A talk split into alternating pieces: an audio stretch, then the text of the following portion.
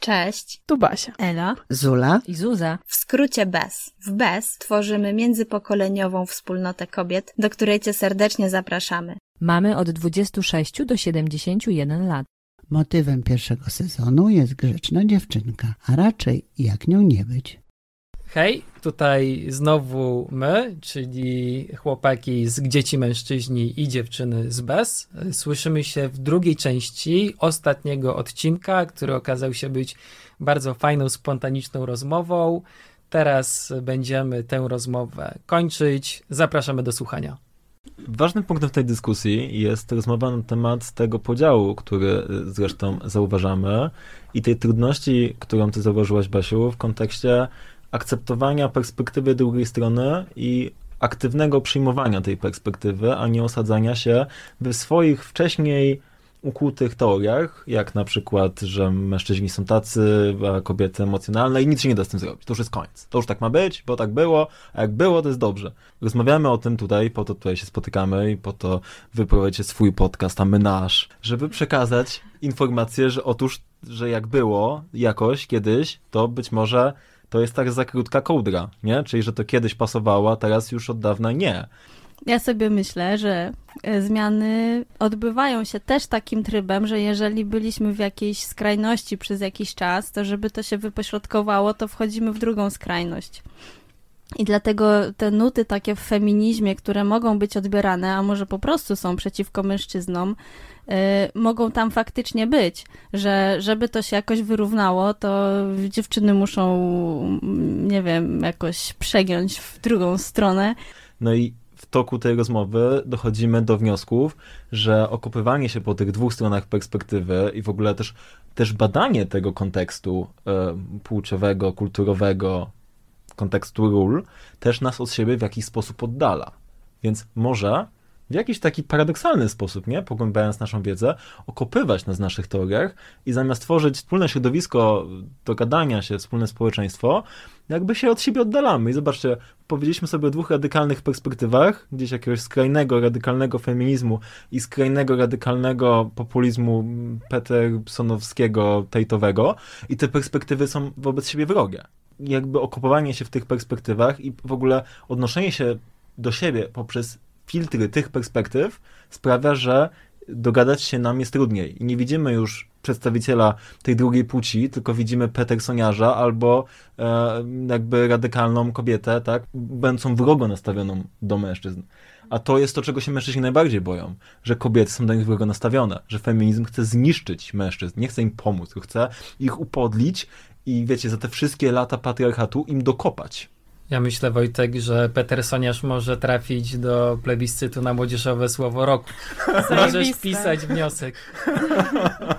E, A może to jest też taka potrzeba właśnie po prostu, żeby się wyzłościć za te wszystkie lata i, e, i pokolenia i, i wszystkie traumy transgeneracyjne i za to patrzenie, jak ojciec rzuca z łaską 500 złotych matce na stół i mówi masz.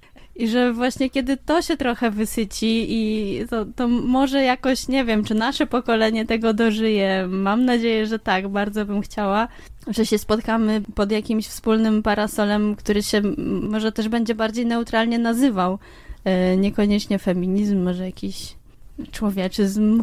E, Ela, ty wspomniałaś, że y, kobiety się złoszczą za te wszystkie czasy i ja pamiętam, jak my tu nagrywałyśmy odcinek o złości i właśnie był taki fragment rozmowy, gdzie powiedziałyśmy sobie, że teraz odczuwamy tą złość, mamy przestrzeń na tą złość, więc czasami złościmy się z nadmiarem. I, I w ogóle w moim życiu to jest prawdziwe, że ja czasami odreagowuję e, złość z przeszłości i nie złoszczę się tylko za teraźniejszość i za to, co mnie tutaj ubodło, ale złoszczę się z nawiązką. I to może być przerażające i to może mm, odstraszać, ale z drugiej strony ja też nie umiem tego zatrzymać i chyba nie chcę, w sensie, że czasami muszę wyrzucić z siebie to, to co już tak tyle lat tam zalegało. No i, i to chyba też rodzi problem i to y, mm, tworzy kolejne bariery i granice. ale z drugiej strony, no co, no nie można już dalej kumulować tej złości i, i tej wściekłości za patriarchat. Bardzo mi dobrze zrobiło, Ela, jak powiedziałaś o tej złości, że właśnie kobiety muszą się wyzłościć, że tak się budzą się, tak, do życia i że ta grzeczna dziewczynka zaczyna się budzić i chce być wkurzona. I tak sobie myślę, że my kobiety dajmy przyzwolenie mężczyznom do tego, żeby oni właśnie stanęli teraz w swojej prawdzie i nawet jeśli to ma być smutek, nawet jeśli ma to być jak, jakaś wrażliwość, czy jakieś takie emocje, które dla nas kobiet jakoś mogą być trudne, to dajmy im na to przyzwolenie i dajmy się im też obudzić. Ja też chciałbym jeszcze nawiązać do tego, co powiedziałaś, e, Ela, na temat e, tego e, pojęcia, które wymyśliłaś, człowieczyzmu i tak dalej, że ja tak sobie myślę, że dużo faktycznie zależy od jakiejś takiej semantyki, w sensie jak te wszystkie słowa związane z tym tematem rozumiemy. Bo ja tak sobie myślę, że akurat na przykład termin toksycznej męskości jest taki dosyć, powiedziałbym, niefortunny Dlatego, że żeby dokonała się zmiana, jak e, chcemy na przykład mężczyznom, którzy takie zachowania powielają, powiedzieć: Słuchaj, jesteś toksyczny mężczyzną, zmień się, no to zapewne uzyskamy raczej efekt w drugą stronę. Uzyskamy efekt w mordę. E efekt w mordę jeża. Tak, dokładnie. Albo, albo po prostu tak, do, je, jeszcze gorzej. E, więc e, być może to jest jakaś okazja, nie mówię teraz y, w piątek, jak to nagrywamy, żeby zacząć wymyślać nowe słowa, ale być może właśnie, no bo jak też sobie myślimy o feminizmie, na przykład feminizm y, ma bagaż y, takich skojarzeń, gdzie właśnie trudno też y, postrzegać niektórym, tak na pierwszy rzut oka, tak w pierwszej myśli, że feminizm jest dla wszystkich, nie tylko dla kobiet. I być może to też jest jakiś po prostu temat kiedyś do dyskusji.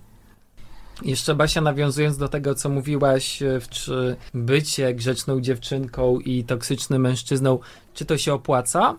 Według badań, jakie znalazłem na ten temat, no to wychodzi na to, że to się po prostu nie opłaca. Było sobie takie bycze, duże badanie e, naukowców z Londynu, nazwane metaanalizą, czyli takie, że faktycznie dużo pieniędzy tam wpakowano. I wyszło z tego, że w krajach, gdzie jest większa równość płci, tam obie płcie dłużej żyją, czyli po prostu e, taka równość się opłaca, bo dłużej żyjemy. Też są badania, e, które mówią o tym, że w biznesach, firmach, gdzie jest równowaga kobiet i mężczyzn na posadach menedżerskich, te firmy więcej zarabiają. Więc jeśli chodzi o takie, można powiedzieć, ciekawsze y, statystyczne wskaźniki, trudno jest obronić tezę, że ten taki tradycyjny model, taki, nie wiem, z czasów feudalnych, albo jak, nie wiem, się pracowało w fabrykach i faktycznie cechy takiego mężczyzny, który sam wychodzi z tarapatów, y, agresywnego, twardego, mocno stąpającego po ziemi, że po prostu to już są trochę czasy, gdzie ten zestaw cech niekoniecznie sprawia, że łatwiej nam przetrwać. To tutaj też ty, Zuza, o tym mówiłaś, że to już tak po prostu niekoniecznie ekonomicznie się opłaca być w tych starych wartościach i też myślę, że tak jest w przypadku grzecznych e, dziewczynek. Ja też czytałam, że grzeczna dziewczynka e, służbowo traci, to znaczy jest traktowana często jako takie popychle, które będzie wykonywało każdą pracę, nie upomni się o podwyżkę nie powie, że oj, przepraszam, już jak Zuza mówi, nie mam zasobów na wykonywanie tego projektu, tylko siedząc po nocy będzie go wykonywała. Będzie się za wszelką cenę starała być dla wszystkich miła i uprzejma, w związku z tym będzie lekceważona i często niesłuchana w ogóle, albo tam jej projekty nie będą brane pod uwagę. I że kobiety, które zostają szefowymi, to są właśnie takimi raczej niegrzecznymi dziewczynkami, zdecydowanymi z własnym zdaniem, z własną e, jasną wizją, co potrzebują, co chcą i do jakiego celu dążą. A grzeczna dziewczynka zawsze e, kieruje się tym, co ktoś chce statystyki na temat szklanego sufitu czy e, mniejszych zarobków wśród kobiet nie wzięły się z powietrza. One też o czym świadczą, że często mówi się o tym, że kobiety rzadziej się na przykład upominają o podwyżkę, rzadziej się upominają o awans, a w naszym kapitalistycznym modelu no, rzadko jest tak, że nie wiem, że dyrektor wychodzi i mówi, dobra, słuchaj, proszę bardzo, nie pytałaś o podwyżkę, ale masz, proszę bardzo, awansik no to jest wciąż gospodarka, gdzie takie rzeczy jednak trzeba jakoś sobie w miarę wywalczyć. Więc y, czy toksyczna męskość i grzeczna dziewczyńskość się opłacają? Wychodzi na to, że coraz mniej. Mi się pojawiło takie pytanie, jak się przygotowywałam do tego odcinka, w kontekście właśnie tego, czy to się opłaca, czy nie. To jest takie pytanie, pod co ja optymalizuję w ogóle swoje życie. No bo tak jak powiedziałeś, jeśli będzie równość, no to będziemy i mężczyźni, i kobiety będziemy jakoś żyć, pod, będziemy umierać w podobnym wieku, tak? Tak sobie myślę, że na przykład w takim miejscu, jak, jak my żyjemy w Polsce, często może być takie wrażenie, że ten toksyczny facet, ta postawa się opłaca właśnie, że ja wypieram emocje, jestem pracocholikiem, perfekcjonistą i tak samo kobieta, która właśnie dąży do jakiegoś sukcesu, często właśnie nie zważając na to, jak się czuje i czy ma zasoby, i co jakoś grozi nawet wypaleniem zawodowym, to w jakiś sposób się opłaca, że są te, to chyba Basia też mówiła, nie, że są te koszty i, i że jest tak naprawdę, że możemy sobie jakoś na szali to zważyć. Ile to mnie kosztuje, co ja tracę, a co ja zyskuję. Mam takie podejrzenie, y, że w kapitalizmie promuje się toksyczną y, męskość i te takie zasady, że musisz jak najwięcej, że dawanie jak najwięcej, zarabianie jak najwięcej jest po prostu gloryfikowane i pożądane. I wydaje mi się, że z jednej strony niebycie grzeczną dziewczynką i sięganie po swoje jest super, ale z drugiej strony też prowadzi do, y, do tworzenia takich nieważne czy kobiet, czy mężczyzn, które jakby idą po trupach do celu i to też moim zdaniem nie jest rozwiązanie, tylko że ten, że ten kapitalizm też pod takim kątem nie działa, że gloryfikuje te cechy, które no, zabierają nam tą człowieczość. Jest jeszcze pytanie, czy się te postawy opłacają w relacjach na przykład, czy jeżeli ja kogoś y, traktuję z góry, z wyższością y, i, i bagatelizuje to, co do mnie mówi, to, co przeżywa. E, mówię do, do drugiej osoby, przesadzasz, albo jesteś przewrażliwiony, przewrażliwiona. E, to czy łatwiej mi jest wtedy budować bliskie relacje, mieć fajny związek, e, czy mm, dogadywać się ze swoimi dziećmi na przykład, czy niekoniecznie? Jakoś mam wrażenie, że idziemy w stronę, że odchodzimy od tych takich przemocowych modeli, raczej idziemy w stronę jakiejś bezpiecznej, efektywnej komunikacji, e, która w, w dużej mierze opiera się mm, o emocje, potrzeby. Wobec tego to jest pytanie, jak nie powielać tych schematów, jak nie powielać tych ról. I rozmawiamy sobie o tym, dyskutując teraz w ramach podsumowania, że wsłuchiwanie się w swoje potrzeby, zauważanie swoich emocji oraz rezygnowanie z pewnej sztywności narzuconej poprzez te maski czy role może nam utrudniać bezpośrednią, prawdziwą ko komunikację człowiek-człowiek, kobieta-mężczyzna, mężczyzna-kobieta i wszystkie inne e, odmiany, gdyż patrzymy z jakiejś perspektywy, która jest tym e, murem, tak, zamiast tego mostu, tak, która w jakiś sposób oddala nas tej drugiej osoby, bo cały czas mamy tą perspektywę, cały czas mamy ten schemat, e, przez który myślimy. Być może to teoretyczne i wzniosłe, a jednocześnie powrót do tego, co jest prawdziwe, prawdziwie moje i wiedza, że mogę powiedzieć swoje zdanie, chociaż byłoby odmienne. Wiedza, że mogę sobie ufać pomimo tego, że nie wiem, to nie byłoby takie to stereotypowo, czy nie wiem, sztampowo e, powielone, tylko że ja mogę mówić tak, jak uważam, e, dbając o drugą stronę, ale jednocześnie słuchając jej. Bo cały ten wątek, który gdzieś tutaj nam wraca i przychodzi i cały czas powraca, że barierą w tej komunikacji e, toksycznego mężczyzny z grzeczną kobietą jest to, że te osoby słuchają siebie i swoich głosów w głowie, które każą im powielać pewne schematy czy role, a nie tej drugiej strony. A gdyby być może zatrzymać się na tej drugiej stronie i usłyszeć, co tak naprawdę toksyczny mężczyzna mówi swoim zachowaniem i tym, w jaki sposób się ubiera i dlaczego cierpi i o czym nie mówi, a gdyby zobaczyć, dlaczego grzeczna kobieta przyjmuje rolę grzecznej kobiety i o czym ona nie mówi, to pewnie byłoby prościej zrozumieć siebie nawzajem.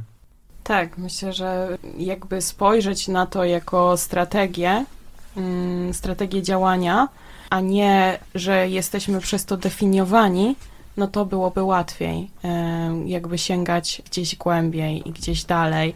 I wtedy można by było zobaczyć, że za tą siłą jest też strach, jest też lęk, a za tą uległością też może jest lęk. Myślę, że tam po dwóch stronach jest dużo lęku, niepewności i też e, wydaje mi się, co ważne, mm, przynajmniej dla mnie, żeby wspomnieć, to dla mnie grzeczna dziewczynka też jest toksyczna. W sensie dla mnie to też jest o wchodzeniu w taki schemat ofiary, w taki, że życie mi się przydarza, e, wszyscy mają wpływ, tylko nie ja. I też moim zdaniem zachowania, jak jest się w trybie ofiary, są krzywdzące dla y, różnych stron i też y, dla mnie to nie jest opowieść o tym, że faceci są bu, a kobiety są ojejku, tylko że trudności są po obu stronach i że obie strony kaleczą. I obie strony są tym takim jeżozwierzem. I... Jak ten jeżozwierz mają kolce i miękki brzuch. Dokładnie. To ja sobie tak myślę o tym, co Wojtek powiedziałeś i o czym teraz ty, Basia, mówisz, że właśnie jak wejść w buty mężczyzny, jak wejść w buty kobiety, nie? I zobaczyć tą perspektywę. Jak po prostu okazać tej drugiej stronie empatię. I dla mnie to się do tego tak naprawdę sprowadza. Jak możemy siebie zobaczyć? Zobaczyć się w relacji, w różnych rolach, to jak żyjemy. I wiecie co, no nie mam pomysłu, co możemy zrobić z tym. No bo faktycznie to wydaje się taki problem bardzo duży, taki odgórny, jak e, wy odpowiadałyście na to pytanie, to ja tak sobie pomyślałem, że jak mamy sobie nasz system edukacji, no to on bardziej promuje takie, nazwijmy to, techniczne podejście do nauki, czyli że raczej dążymy do tego, żeby mieć dobre oceny, żeby być dobrym z matmy, Polaka, nie wiem, angielskiego i tak dalej.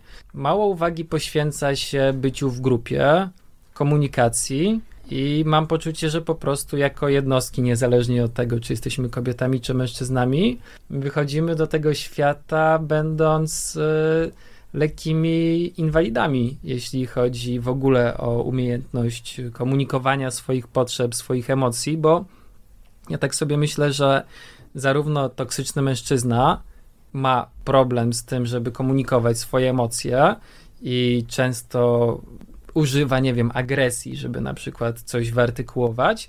Grzeczna dziewczynka też ma właściwie problem z tym, żeby wypowiedzieć swoje emocje i swoje potrzeby, bo powinna być uległa i być cichą myszką. Więc to jest jakaś taka gra niedopowiedzeń, w której dużo obie strony tracą, więc. Yy, no, oczywiście ja też nie mam pomysłu, jak można by to e, jakoś odczarować.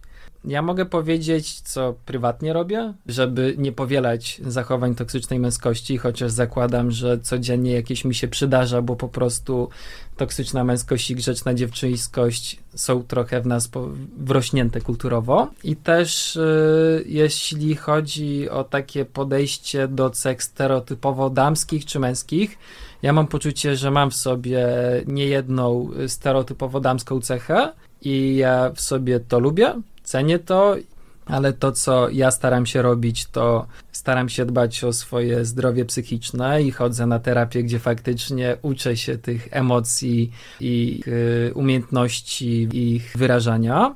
No i też jakichś takich jest kilka, nie wiem, małych rzeczy w codzienności, że na przykład jak prowadzę samochód, jeżeli ktoś, nie wiem, nie umie zaparkować albo ktoś y, jeździ w taki sposób widać początkujący, to nie zakładam od razu, że to jest kobieta. Albo na przykład przestałem zwracać uwagę na e, swoją muskulaturę.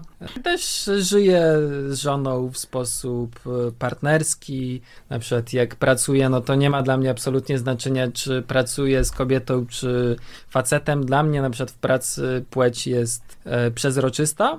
Mojego doświadczenia wynika, że bardzo pomocny jest kontakt tylko właśnie trochę mówiliśmy o tych trudnościach w komunikacji, więc tak się zastanawiam, na ile ten kontakt może być realny, ale jeżeli jakoś y, mamy możliwość, żeby naprawdę porozmawiać z kimś, kto naszym zdaniem uosabia jakieś stereotypowe cechy, które w, naszym zdaniem są niepożądane, niewłaściwe, jakoś chcielibyśmy, żeby w ogóle zniknęły z planety Ziemia, to właśnie wejście w kontakt z taką osobą, którą w ten sposób postrzegamy, jakoś dotarcie do tego, dlaczego ona w ogóle tak uważa, tak się zachowuje i, i tak postępuje, może nam trochę otworzyć oczy i poszerzyć tę naszą perspektywę że jakoś możemy głębiej zrozumieć, z czego to wynika i, i skąd w ogóle są te antagonizmy. Jakoś też mi jest bliskie to, że część z nich wynika z polityki i że jakoś są używane do tego, żeby czymś kręcić. Nie wiem, czy to będziemy puszczać, ale, ale mam wrażenie, że często się kłócimy o coś, co jakby jest nakręcone gdzieś z zewnątrz, a właśnie nie widzimy siebie nawzajem w tym.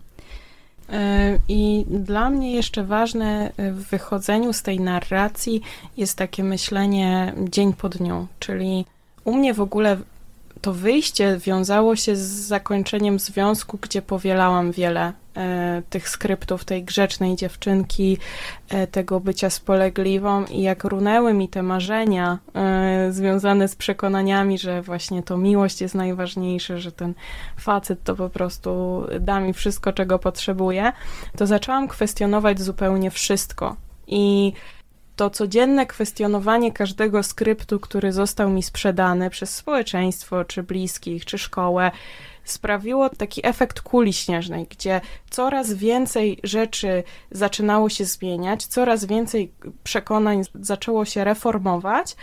Dla mnie to jest ważne, to podchodzenie dzień po dniu i ja się skupiam może na tym robieniu sobie miejsca dookoła siebie, że ja pozwalam sobie na mówienie nie, pozwalam sobie na przerywanie, kiedy ktoś mi wchodzi w słowo, pozwalam sobie nie tłumaczyć się za swoje zachowania wobec mężczyzn, którzy na przykład twierdzą, że ja tak powinnam się zachowywać, bo jestem kobietą i pozwalam sobie na, na zabieranie tego, tego miejsca. A druga ważna rzecz to akceptacja swoich błędów. To, że ja codziennie, tak jak trochę ty, Jurek, powiedziałeś, że no będę powielać te skrypty i y, czasami dam sobie wejść na głowę, y, usłyszę seksistowski komentarz i nie zareaguję. Y, nie wiem, przekroczy ktoś moje granice, a ja zupełnie to przemilczę. I dla mnie to jest o tym, że po pierwsze, nie, nie muszę walczyć każdej walki, bo byłabym cholernie zmęczona, gdybym na co dzień próbowała zwalczać toksyczną e, męskość krok po kroku, to chyba bym cały czas walczyła. Ale drugie to jest też o tym, że jeśli to jest dla mnie ważne, to ja mogę do tego tematu wrócić. I to jest ok, że nie byłam na początku w stanie nakreślić swoich granic, i mogę do tego wrócić i spróbować jeszcze raz, i jeszcze raz, i jeszcze raz bo jeśli to jest dla mnie ważna relacja, no to, to ja bym chciała w to, w to inwestować. I miałam też taką sytuację zawodową, gdzie mm, padły w kierunku do mnie takie seksistowskie komentarze i na tym pierwszym spotkaniu nie zareagowałam, bo to były takie ważne osobistości i ulala. Ym, I dopiero zareagowałam za drugim razem i poinformowałam mojego przełożonego i znalazłam metody, żeby, żeby sobie jakoś z tym poradzić, żeby nie dać sobie wejść na głowę, żeby y, ci ważni mężczyźni mi nie przerywali, kiedy ja coś mówię. Nie mówię, że, wy, że ta historia kończy się happy endem, bo się nie kończy, ale nie kończy się moim poddaniem, takim przyzwoleniem, no okej, okay, oni tacy są, tylko próbą zabrania tego miejsca. I to tyle, w sensie to, to jest po prostu taki dzień po dniu, y, kawałek po kawałeczku i z większością przegranych niż wygranych to ja na tu i na teraz, tak jak zastanawiamy się, co można, co możemy dalej z tym zrobić i jak to robimy, żeby, żeby jakoś rozmiękczać tą grzeczną dziewczynkę i tego toksycznego mężczyznę.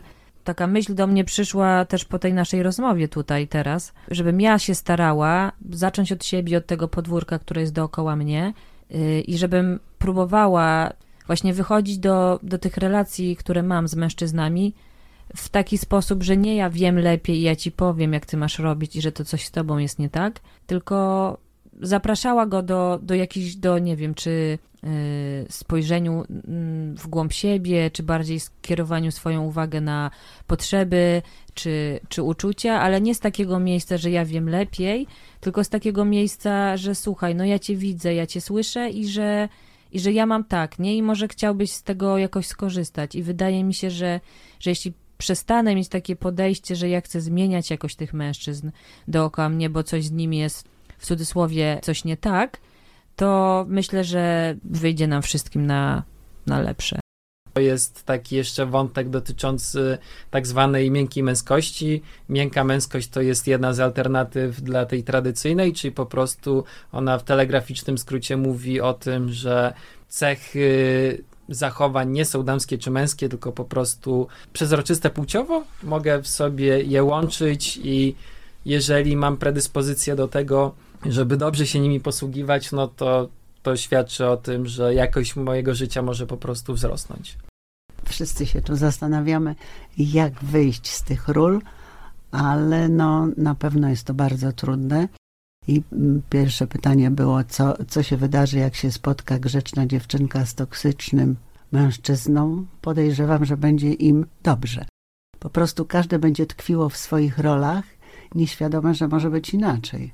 I że mm, trzeba by wyjść właśnie od jakiejś świadomości, że może być inaczej i że nie musi być zawsze tak samo, tylko kto to pokaże. My, bardzo dużą rolę, myślę, mają mamy chowające dziewczynki, wychowujące chłopców.